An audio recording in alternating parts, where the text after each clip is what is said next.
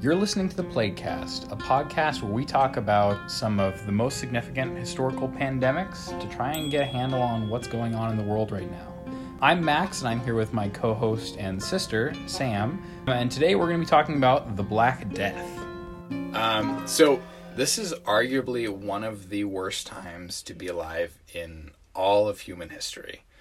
For, for a lot of reasons that we'll get into on the show, but the biggest of which is that friend of the show, Yersinia Pestis, came back with quite a vengeance. So uh, let's kind of take a step back and just kind of talk about like the world at the time. So the time period we're talking about, the Black Death occurred was 1346 to about 1353. That was like the first wave.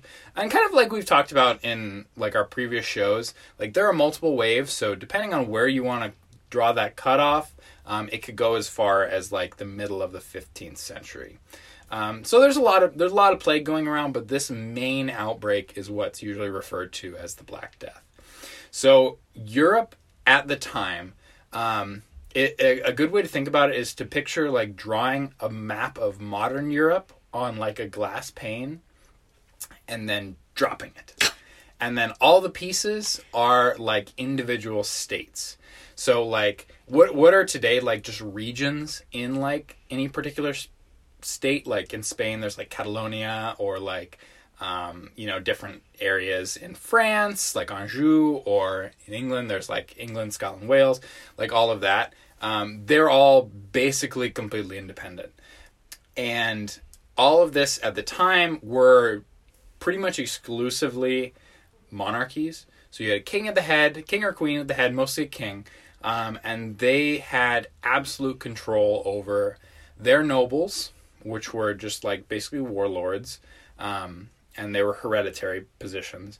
And under them, you had kind of an ambiguous class of like merchants that were like basically essentially not slaves, but that's all you could really say. Is that the bourgeoisie? Yeah, actually, it literally is. Yeah. In France, they were the bourgeoisie. Um, so, and at the time, they didn't have much power. Um, and actually, kind of because of the bla- the plague, they actually kind of came into their own, and they were the only ones who really weren't tied down to a system that wasn't unable to change. So this whole world, um, this is the Middle Ages, this is the High Middle Ages, um, or the Late Middle Ages, um, and in this time, like society had pretty much stagnated. There wasn't a whole lot of innovation. There were like pretty constant like wars, but not a lot of you know big geopolitical changes. Um, things were kind of just like constantly fighting. It was an unbelievably violent time to live. Um, and on top of all of this, uh, the living conditions of like the average person, even of the bourgeoisie and even of the nobles, were probably really awful. Um, we talked about um, Justinian, which is kind of like the worst part of the Roman Empire, like the tail end of the Roman Empire, they the people at that time, even the ones that were worse off, would have been significantly better off than like most of the people during the late Middle Ages. Do you know what caused that to be? Well, um, you know, part of it is um, in the time of the Roman Empire, there was something called the Pax Romana, and there's a lot of like there's a lot of benefits to having a massive empire. You've got lots of people that aren't really fighting, so you're not really devoting much of your energy to like warfare between like communities. There's generally um, a lot of peace. Laws are consistent. Money's consistent. Economic policy's consistent. Um, and tr- there's really widespread trade because all of this, like basically good conditions to do business.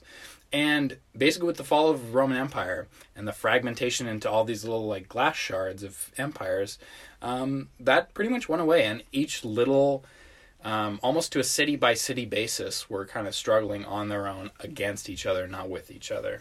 So there was no standardization of like anything.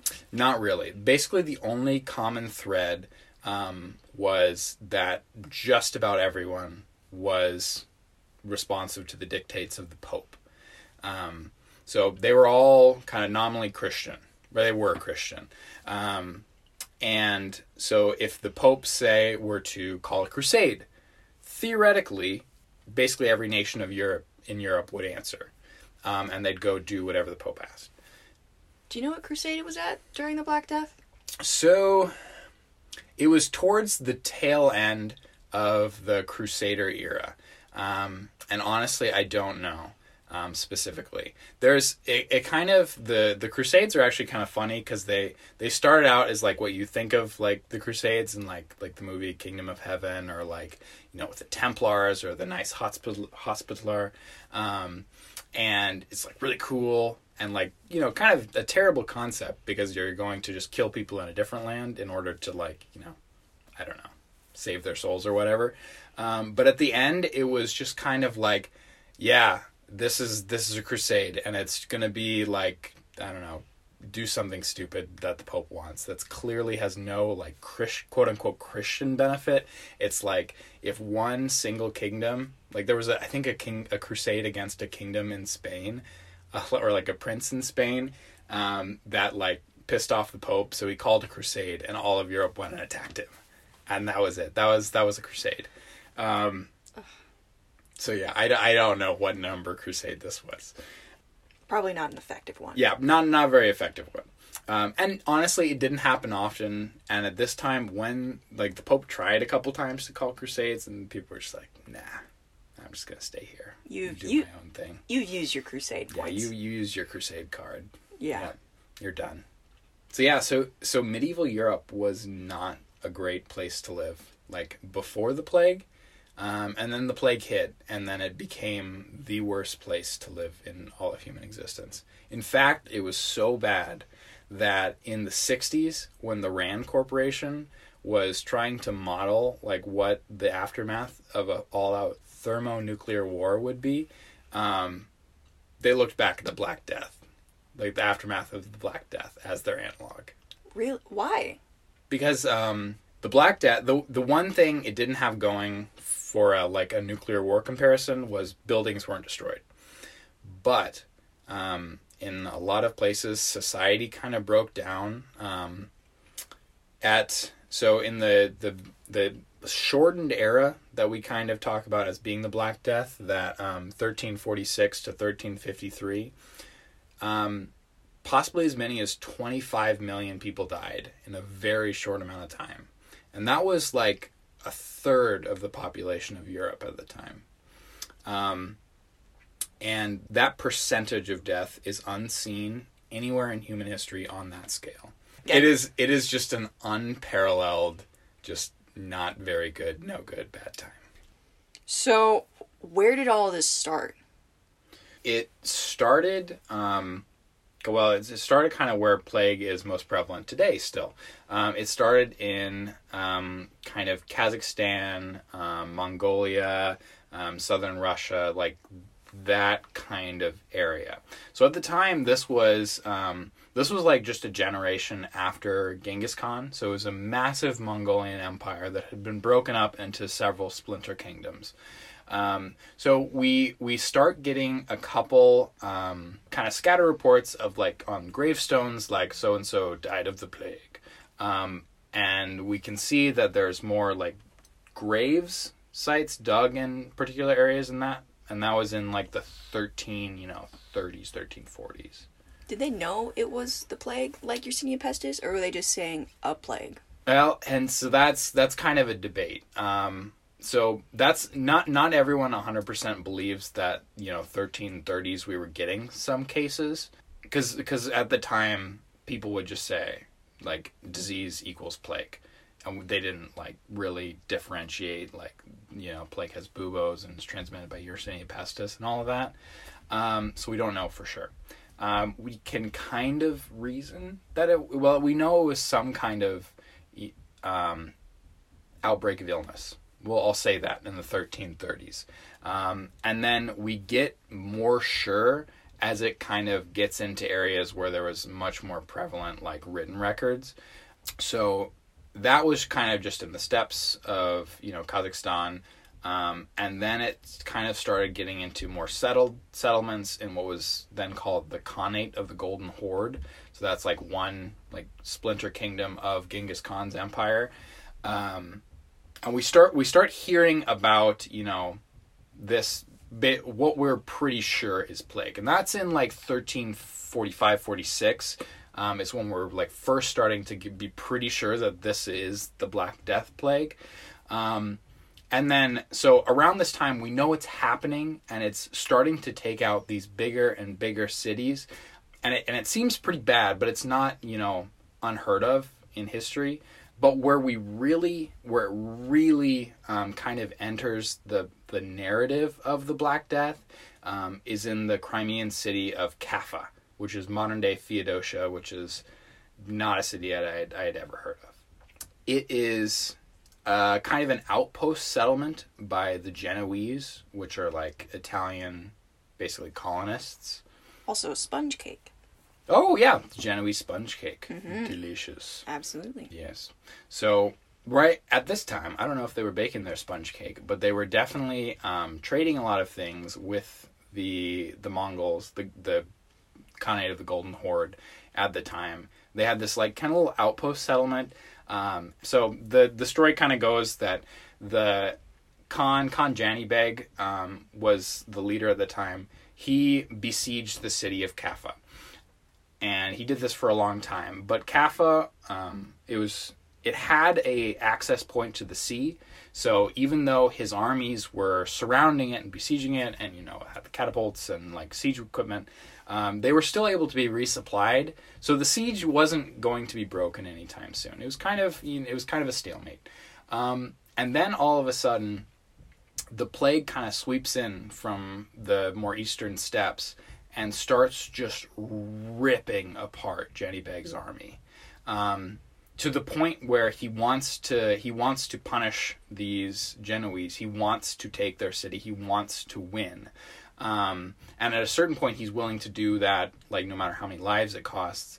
But at the same time, he gets into an impo- impossible situation where he just he just doesn't have enough troops to even like effectively besiege it, even if he's going to like risk massive bloodshed.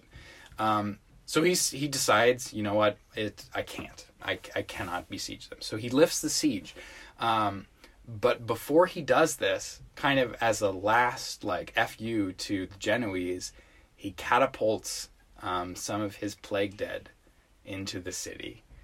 Um, and then there's some argument about whether this they would actually have spread it or if it was just like little rats, you know, crawling underneath the city and just getting in like rats do.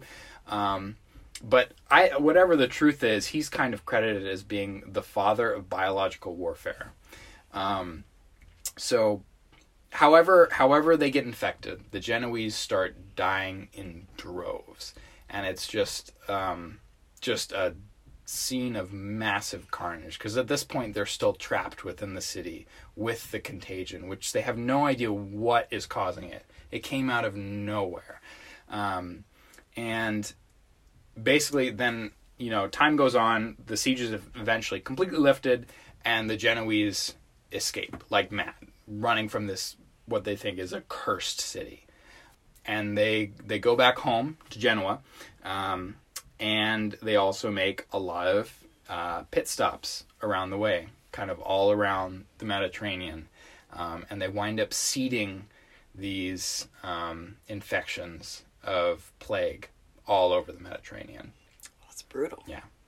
It starts in these first couple cities.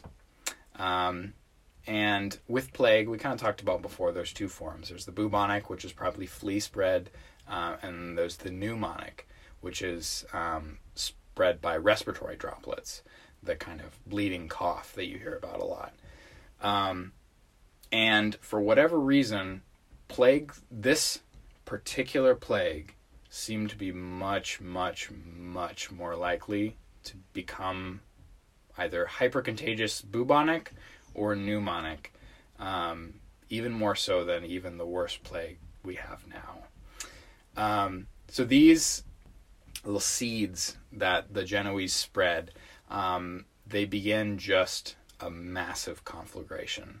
There, there are accounts from many um, different settlements, and for whatever reason, the like medieval chroniclers really actually wrote about what was happening as opposed to the Justinianic um, people. So we have a lot of firsthand, gr- just absolutely awful accounts um, from firsthand witnesses. Um, and you get accounts of like basically like ghost ships, like ships crewed by only dead people that just wash ashore, and then all of a sudden an outbreak comes because the rats are still alive. Um, or you know a single or a handful of sailors that are still alive run off of their ship um, and into the city, and then suddenly the city is doomed. Um, so this this spreads to these coastal cities, the the high like throughput trading centers. Then it spreads to other coastal cities, and then it spreads again much more rapidly than any plague ever in like modern times or in the rest of the history of the world. It spreads inland, um, and basically envelops the entirety of Europe, kind of going like from coasts inward and then up into Russia um, in the course of just a couple of years. And basically, um, there's there's kind of um, so, some places weren't hit as hard, um, specifically like Poland, um, but they were also hit pretty hard. um, so yeah, that's that's kind of how plague started. Um, and in this time, again, like we said, 25 million dead. Good. Jeez. Yeah, yeah, not a good time to be alive. No. What was it like for the people at the time? Like just day to day beyond uh, an overarching horrible time. Well, a little different in each city, but we can kind of go through some like generalities. So, at the beginning of these outbreaks, it tends to be mostly bubonic. So that's the the flea transmitted one with the big old buboes, um, and you know high fevers, and you get really sick and you die. Um, and then later on, it's seem if you hit a critical mass of people, it will like enough times in enough people, it will go to the lungs and spread via lungs, and that's mostly spread by the lungs. Is um whether or not it spreads to the lungs based on like chance, probability? Is it like one in ten? There is, there's so if you get it by the lungs, you usually spread it by the lungs. Um, the counter, the other like the other aspect to that is in certain plague strains, it goes to the lungs more often, we think. Um, and for whatever reason, this one just happened to go to the lungs quite a bit. Okay. Um, so, but the chroniclers of the time, I mean, you know, having a bubo is pretty significant. They wrote about that a lot. Coughing up blood and then your whole family getting sick or people you just barely interacted with getting sick, um, that's something that they consistently pick up on. Um, and at the time, so people thought of diseases as being spread by miasmas, which I think we mentioned in the last episode. Um, but they are their their idea of disease was that um, you know feces smells bad and you can get sick from feces. So maybe it's the smell itself that gets you sick.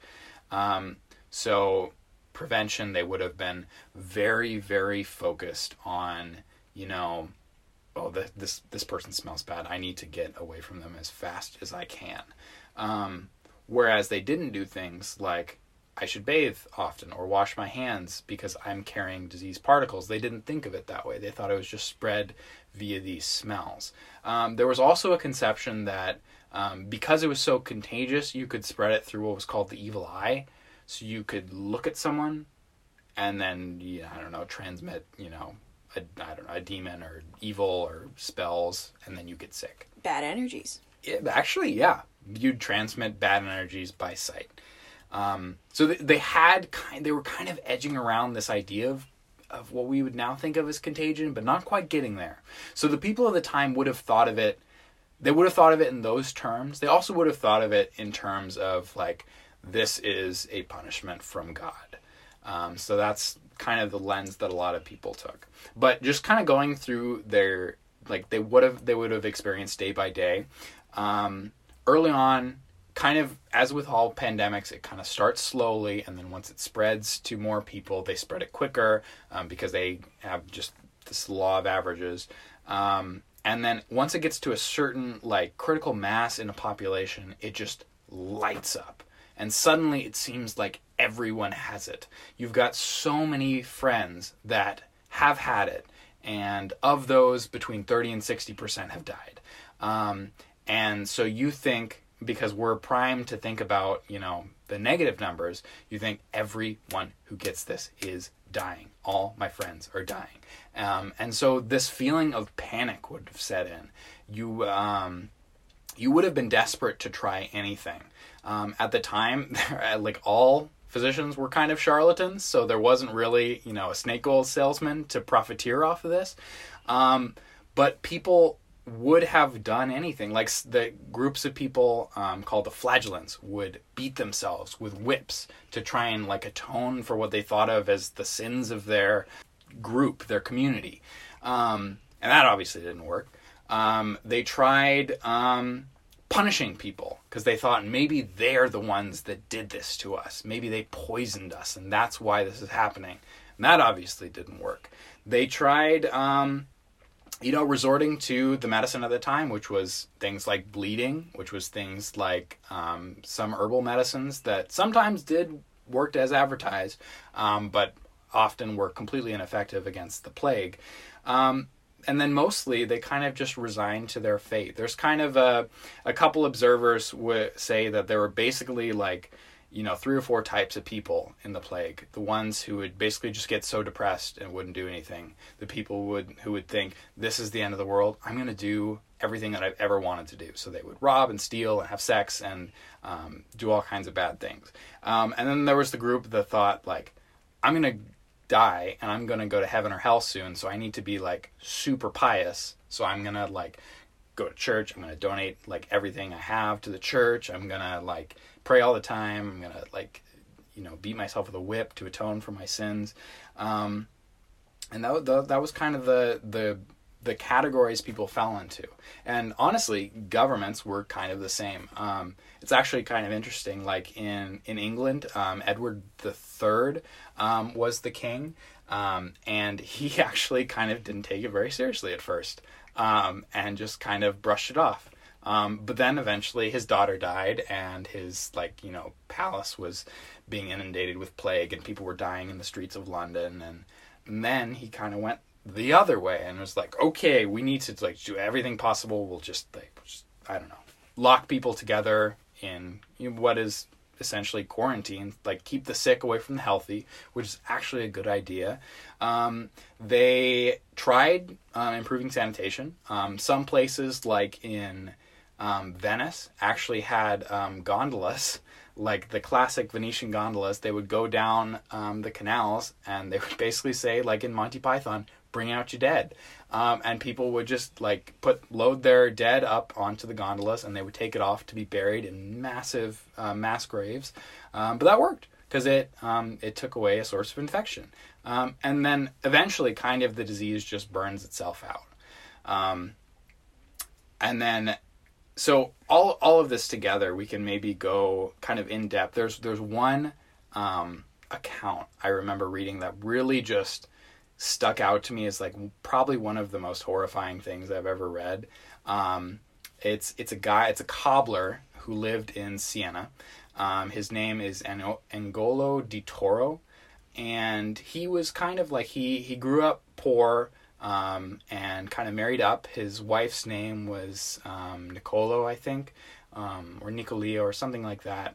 Um, and and anyway, he he um, kind of just as a pastime would like record what daily life was in Siena. He would talk about like you know government projects. He would talk about um, whatever happened at church. He would talk about his kids, who he loved. He would talk about his work. He would talk about you know oh he bought a new house and stuff like that. Um, and so he'd just been doing this. Um, and then in like 1347, 1348, um, plague hits Siena. And he starts um, just kind of talking about what he sees. He sees um, people being buried in mass graves, and he describes, you know, a layer of corpses, a thin layer of dirt, dirt another layer of corpses because they didn't have time to build another like plague pit. Um, and the, they eventually just had all these shallow graves, and then he describes the dogs, or I guess the wolves from the surrounding countryside, would come in and they would tear at the corpses and they would run through the street and eat the dead. Um, and all this just terrible, terrible. So he talks about how you know the people were becoming so desperate that they, community leaders, made this huge donation to the church. Um, to like hold extra masses and light extra candles and have these you know processionals going through the streets which is a terrible idea in the time of plague but they thought they were like trying to like help. Um, and he he talks about um, th- there's a quote that like every book about the plague repeats. He said people said and believed that this was the end of the world. And then to top it all off, at the very end of his narrative for the year 1348, he um, he has just the the saddest line in like, and there, there's there's times in history where you think of oh, these people are like very different, like think look how backwards they are, um, and there's some times where you really feel like this is just this could have been me, um, and he writes, I Angolo de Toro, um, called the Fat because he was chubby. Um, buried my wife and five children with my own hands. And I when I read that, I literally cried. And this is a guy who lived 700 years ago. And you can just oh, oh my god, you can just feel how horrible it was. Oh. That's Ooh. brutal. It is. Oh, It is. I'm tearing up now. Yeah. Yeah.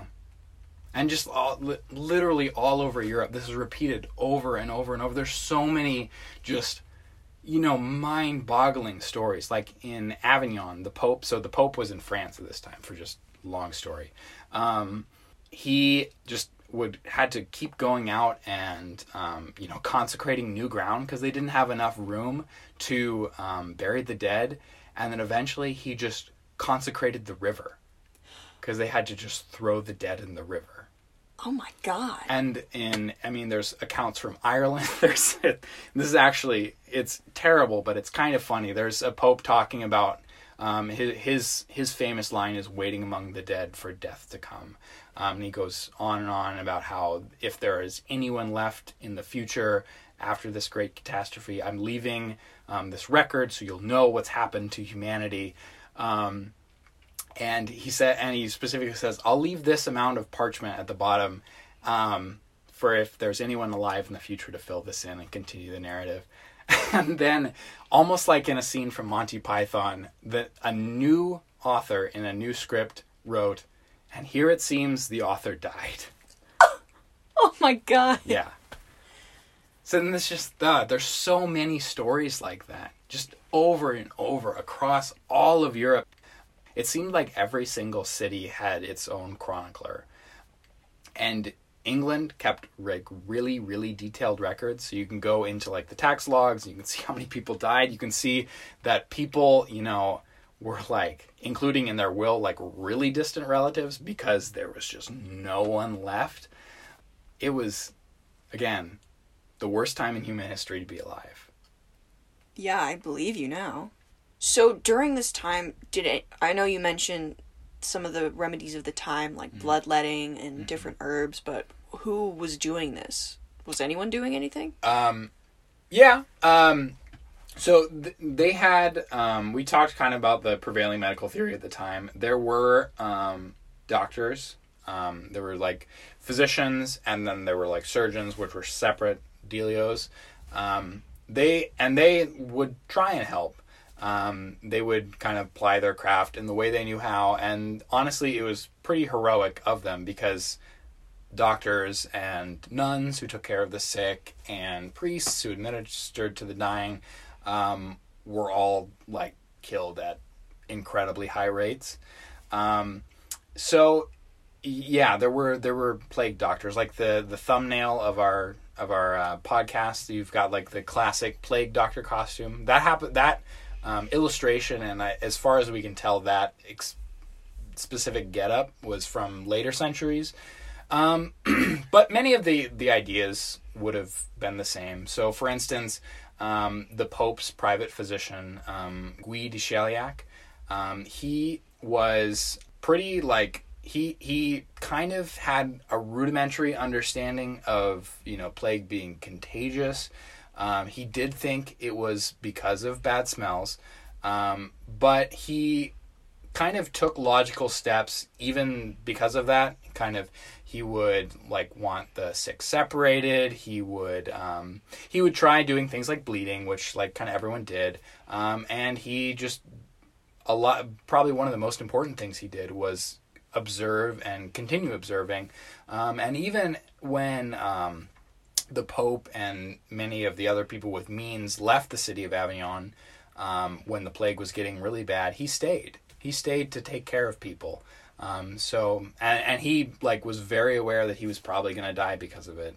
Um, and eventually he did get sick. He got the bubonic form, and because he's like you know consummate scientist, he recorded exactly his symptoms and what it was like in case he were to die, and he would at least have something from it.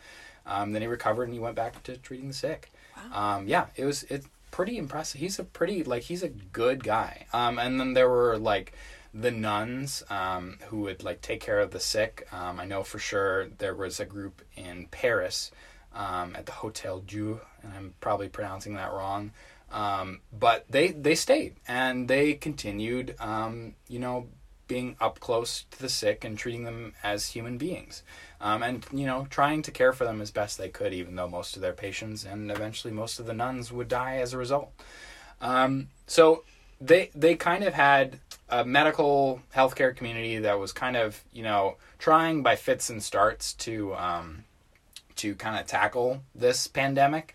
Um, in some places, they developed um, like municipal health boards, um, and their job basically was to quarantine. Like this is this is where you get the development of quarantine.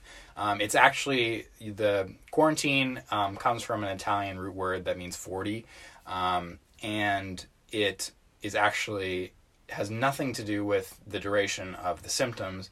40 just has a lot of religious significance. Like the Israelites wandered for like 40 days and 40 nights. There's a lot of repetition of 40 in the Bible, so they figured that was a good amount of time. So, and it turns out that was enough.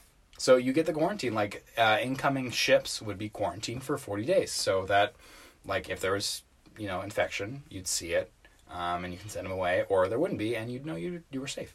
Um, and that actually was incredibly effective. So places start started instituting that. Um, certain countries like Poland actually had pretty strict um, borders um, and would not let sick people come in. Um, so as a result, they actually had much lower incidence of plague. Um, and then, so we can talk maybe a little bit about the the plague doctor like costume, since that's kind of in popular culture and is is like actually kind of really interesting. So the the get up you would have is you'd have uh like a floor length um, woolen cloak that was like waxed, um, so it was like impermeable to water, um, and you'd be wearing this um, like bird beak mask. Um, in the beak, you'd have some sweet smelling um, like herbs. Um, you'd have glass eyepieces. Um, and basically, you'd be covered head to foot and you'd be wearing gloves and you'd have a little staff that I think has some kind of religious significance. Um, so, all of this together, they thought that the the the getup was like I don't know, scary or something, would scare away the plague. I, I'm not exactly sure why the bird thing was a deal. Maybe Or- it's maybe it's because like crows and different vultures would feast on the Honestly, dead. yeah, yeah, that is probably a pretty good guess. It's, and I, they, I'm sure they were thinking something along the same lines. Um, the I do know that the the herbs were because of the miasma theory. They thought, okay, bad smell is bad, is disease, so let's do a sweet smell, and that'll be good. Um, and they also had the the glass eyepieces um, were because to ward off the evil eye because they thought you couldn't get the evil eye by looking through glass. dress for the job you want, not the job you have. Yep, that's that's very true. That's very true. They they thought they they thought they were being very clever.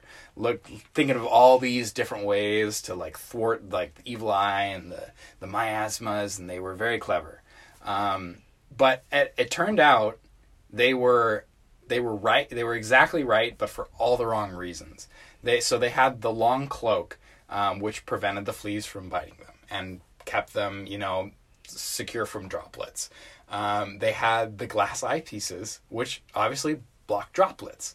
Um, didn't block the evil eye, um, so they still had to worry about that, of course. But you couldn't get like fleas, and you couldn't get like sputum in your face.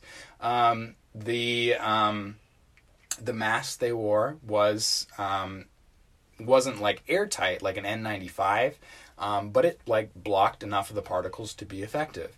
And the, the staff they used, I've heard different accounts. Um, I the the most charitable of which was that they would use it to examine the patients, like poke them, um, just to rather than touching them with their like gloved hands. So that that physical distance was also um, an important. I've also heard that they used it because you know um, in times of crisis, you like resources are scarce, and specifically doctors are scarce, so people wouldn't be like crazy basically to get to a doctor.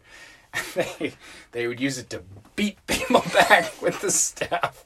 So I'm not sure if that was I'm not sure if that's true, but I'm to choose to believe that's true. So that that's that's the plague doctor. They were they were going around um, not during the Black Death in this costume, but probably with similar ideas and and later plague outbreaks. They would they would don this costume, and that's that's how they would they would treat the victims. So during this time, was anyone like especially persecuted? Because Hmm. this is a lot of stuff and like horrible things. Did, Yes. Who did they blame? Well, so it- it's actually the French blamed the English, the Genoese blamed the Mongols, um, and everyone else blamed the Genoese because they initially brought it, and that was actually fairly well known. But above everything, like the single like common dark thread through all of Europe was that everyone persecuted the Jews, and it's like it's like not even funny. They like they literally did it all the time. Like it was like they would just be uh like in we talked about some of the chroniclers like what like talking about daily life. Um, one of them mentions like today a great like the great new addition was planned for the chapel and also all the Jews of this area were murdered. oh my god! Yeah, it's like it's like not even remarked upon in a lot of places. But that was before the plague, and during the plague, it got, if you can believe it, significantly worse.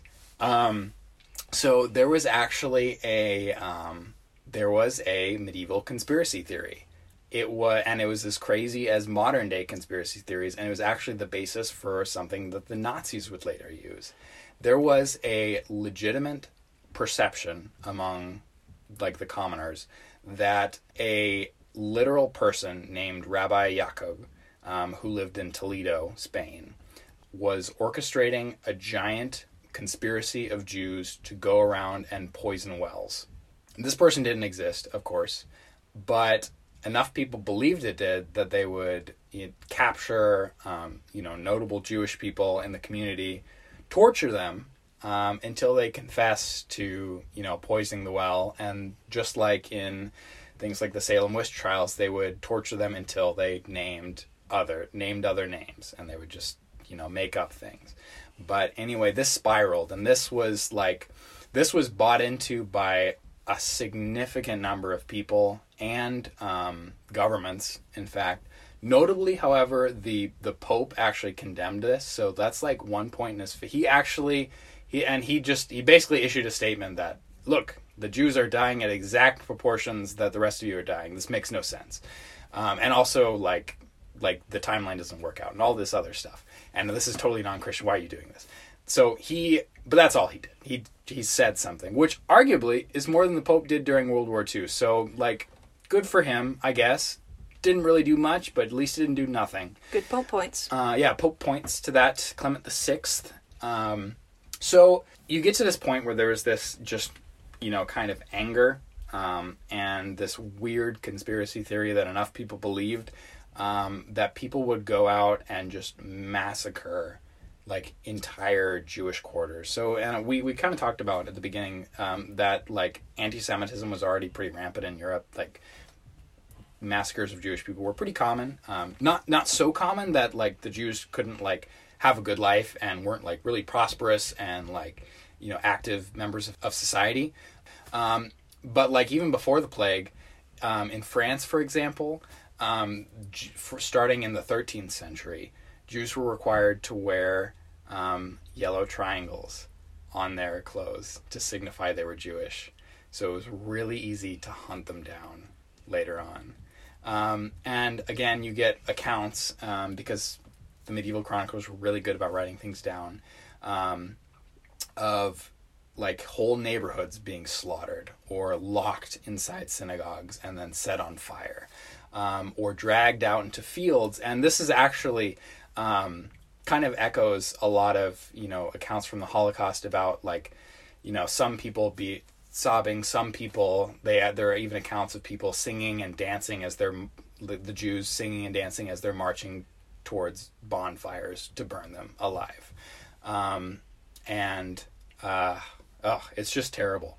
Um, and there another account of uh, a Jewish man who had been traveling abroad um, and then came back after this only to find that all of his family had been massacred. And like, I wish I could remember the exact line he said, but it was, it could have literally been like typed up on a typewriter in like 1945. It's horrifying. Um, so yeah, it, so life was really, really bad in medieval Europe, probably the worst ever, but it turns out it could get worse. And it was worse for the Jews.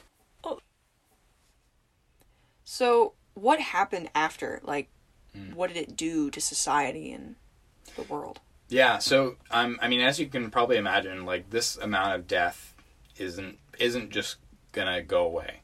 Um, so society actually changed extremely radically after the Black Death. This was this wasn't the end of the Middle Ages by any means. There were still um, wars that would continue. The Hundred Years' War would still go on. Um, you know, there were disputes in the pa- in the papacy between like popes and anti-popes. Um, you know, kind of quote unquote imposter popes, In Popesters. impopesters. Yes, the the 14th century is wild. It is just nuts for so many reasons.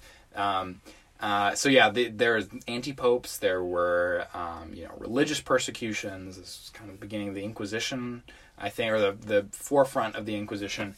Um, so a lot was still to go on, um, but basically the biggest change that the Black Death created in Europe was that this huge like death like created a big labor shortage uh, and that had tons of downstream consequences so first off um, with less people um, there was initially kind of a run on the market because now goods were suddenly so much cheaper because there weren't as many people buying them um, and then later there was extreme scarcity because there was like the goods that people produced um, just weren't being made.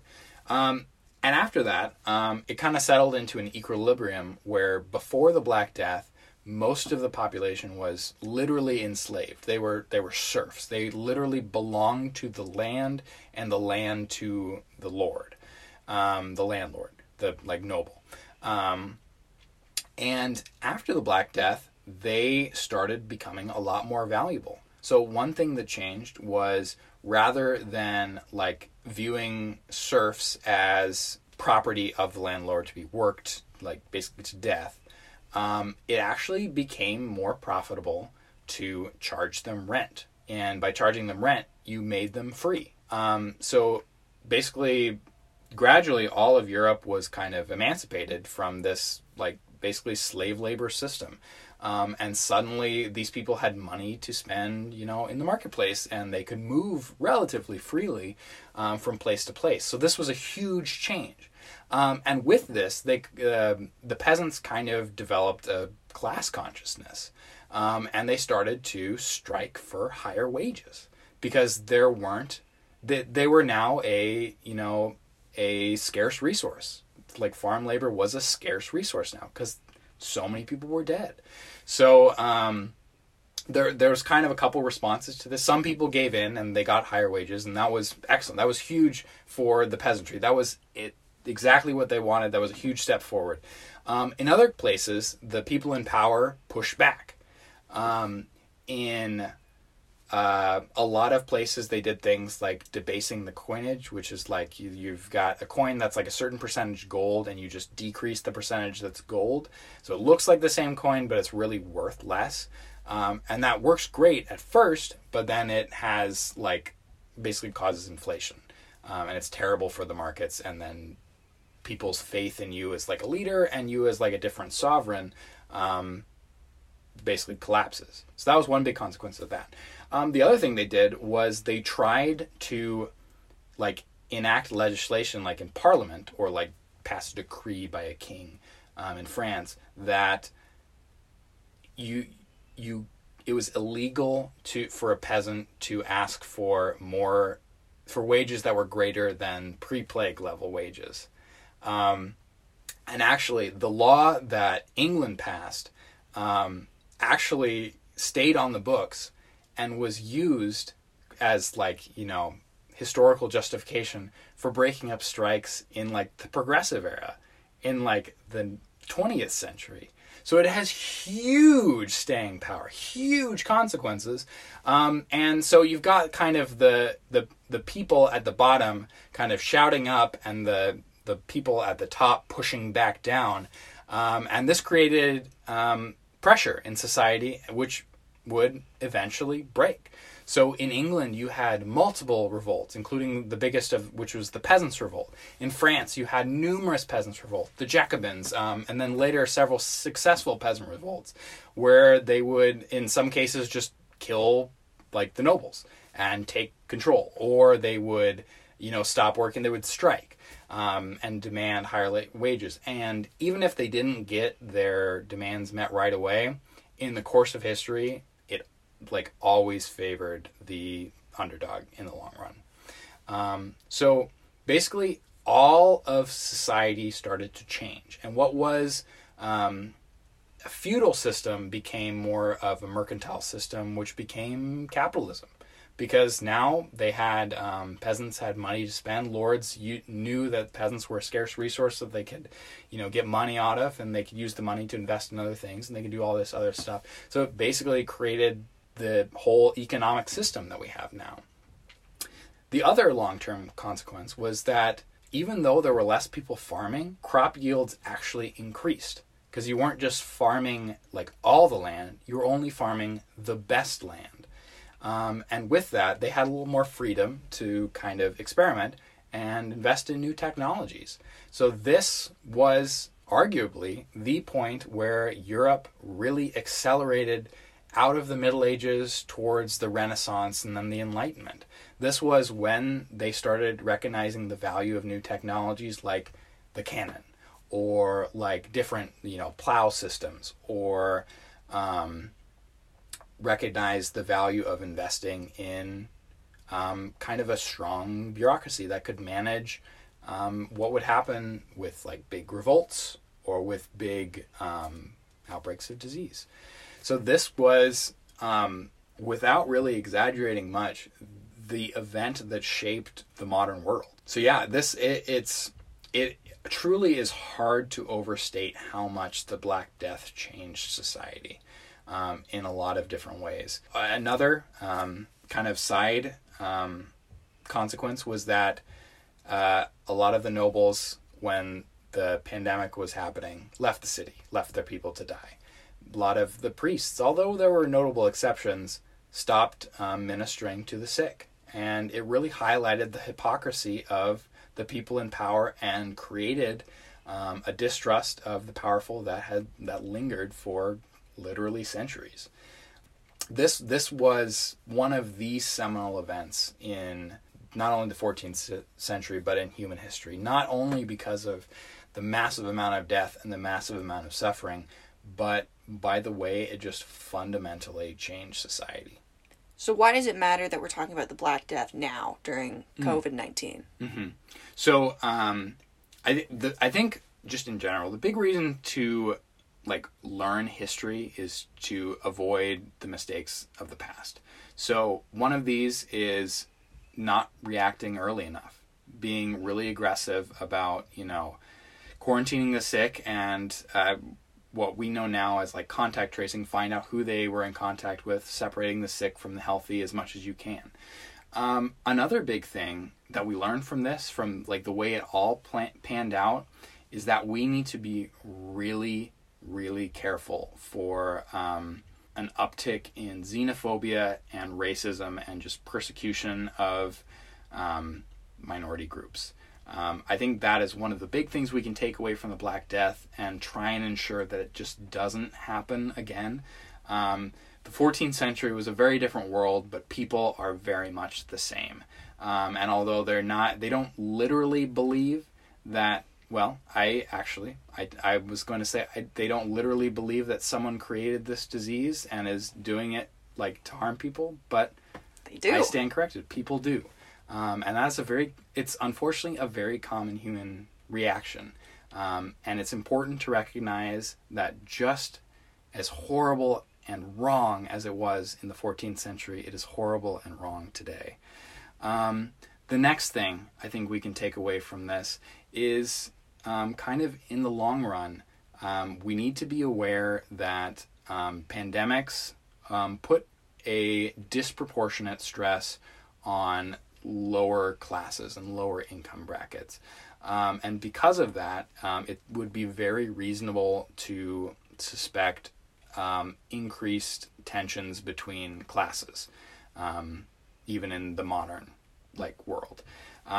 So basically, listeners, wherever you are in the sight of that, um, you should know that this this is a time when people will be agitating for change and when people in power will be pushing back on it.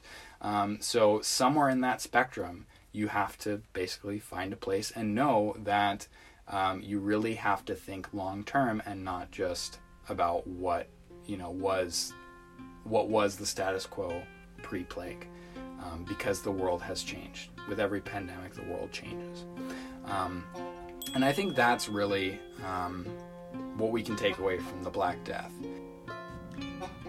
You've been listening to the Plaguecast. If you like this episode, be sure to check out one of our others on your podcast platform of choice. And in the meantime, stay safe out there and wash your hands.